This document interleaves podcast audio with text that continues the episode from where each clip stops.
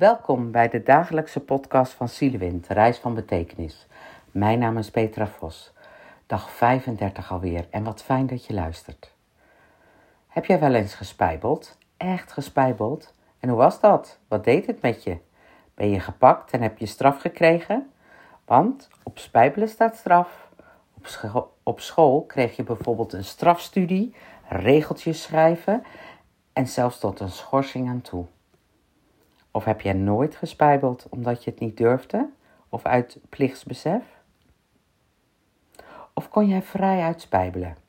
Denk eens terug.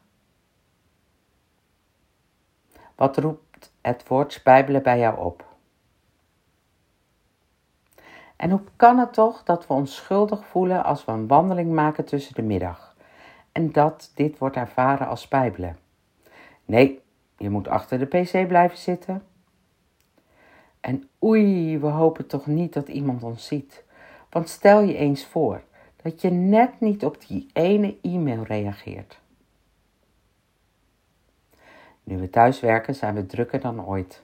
En de digitale overload is gigantisch, zowel op het werk als privé.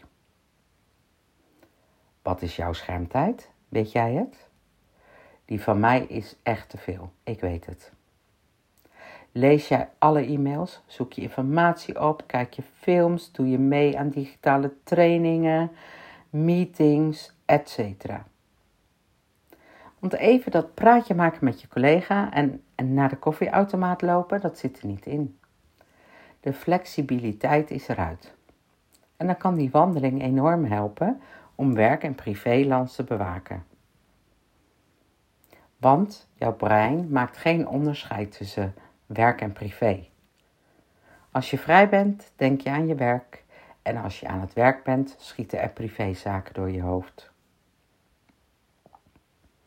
Waar naar mijn mening echt te weinig aandacht voor is, is dat je brein tijd moet krijgen om te herstellen. En wat is het dan toch raar dat de wandeling onder werktijd nog altijd gezien of ervaren wordt als spijbelen?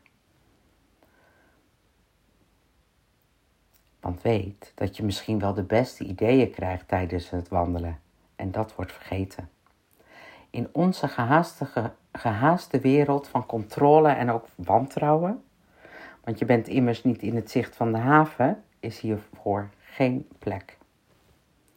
Ik pleit echt voor meer aandacht, voor tijd en rust, zodat je geconcentreerd kunt werken, waarin creativiteit en origineel denken voorop komen te staan.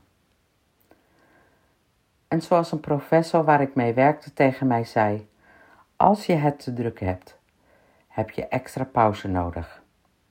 En zo is het precies. Dus ik ga vrij spijbelend wandelen.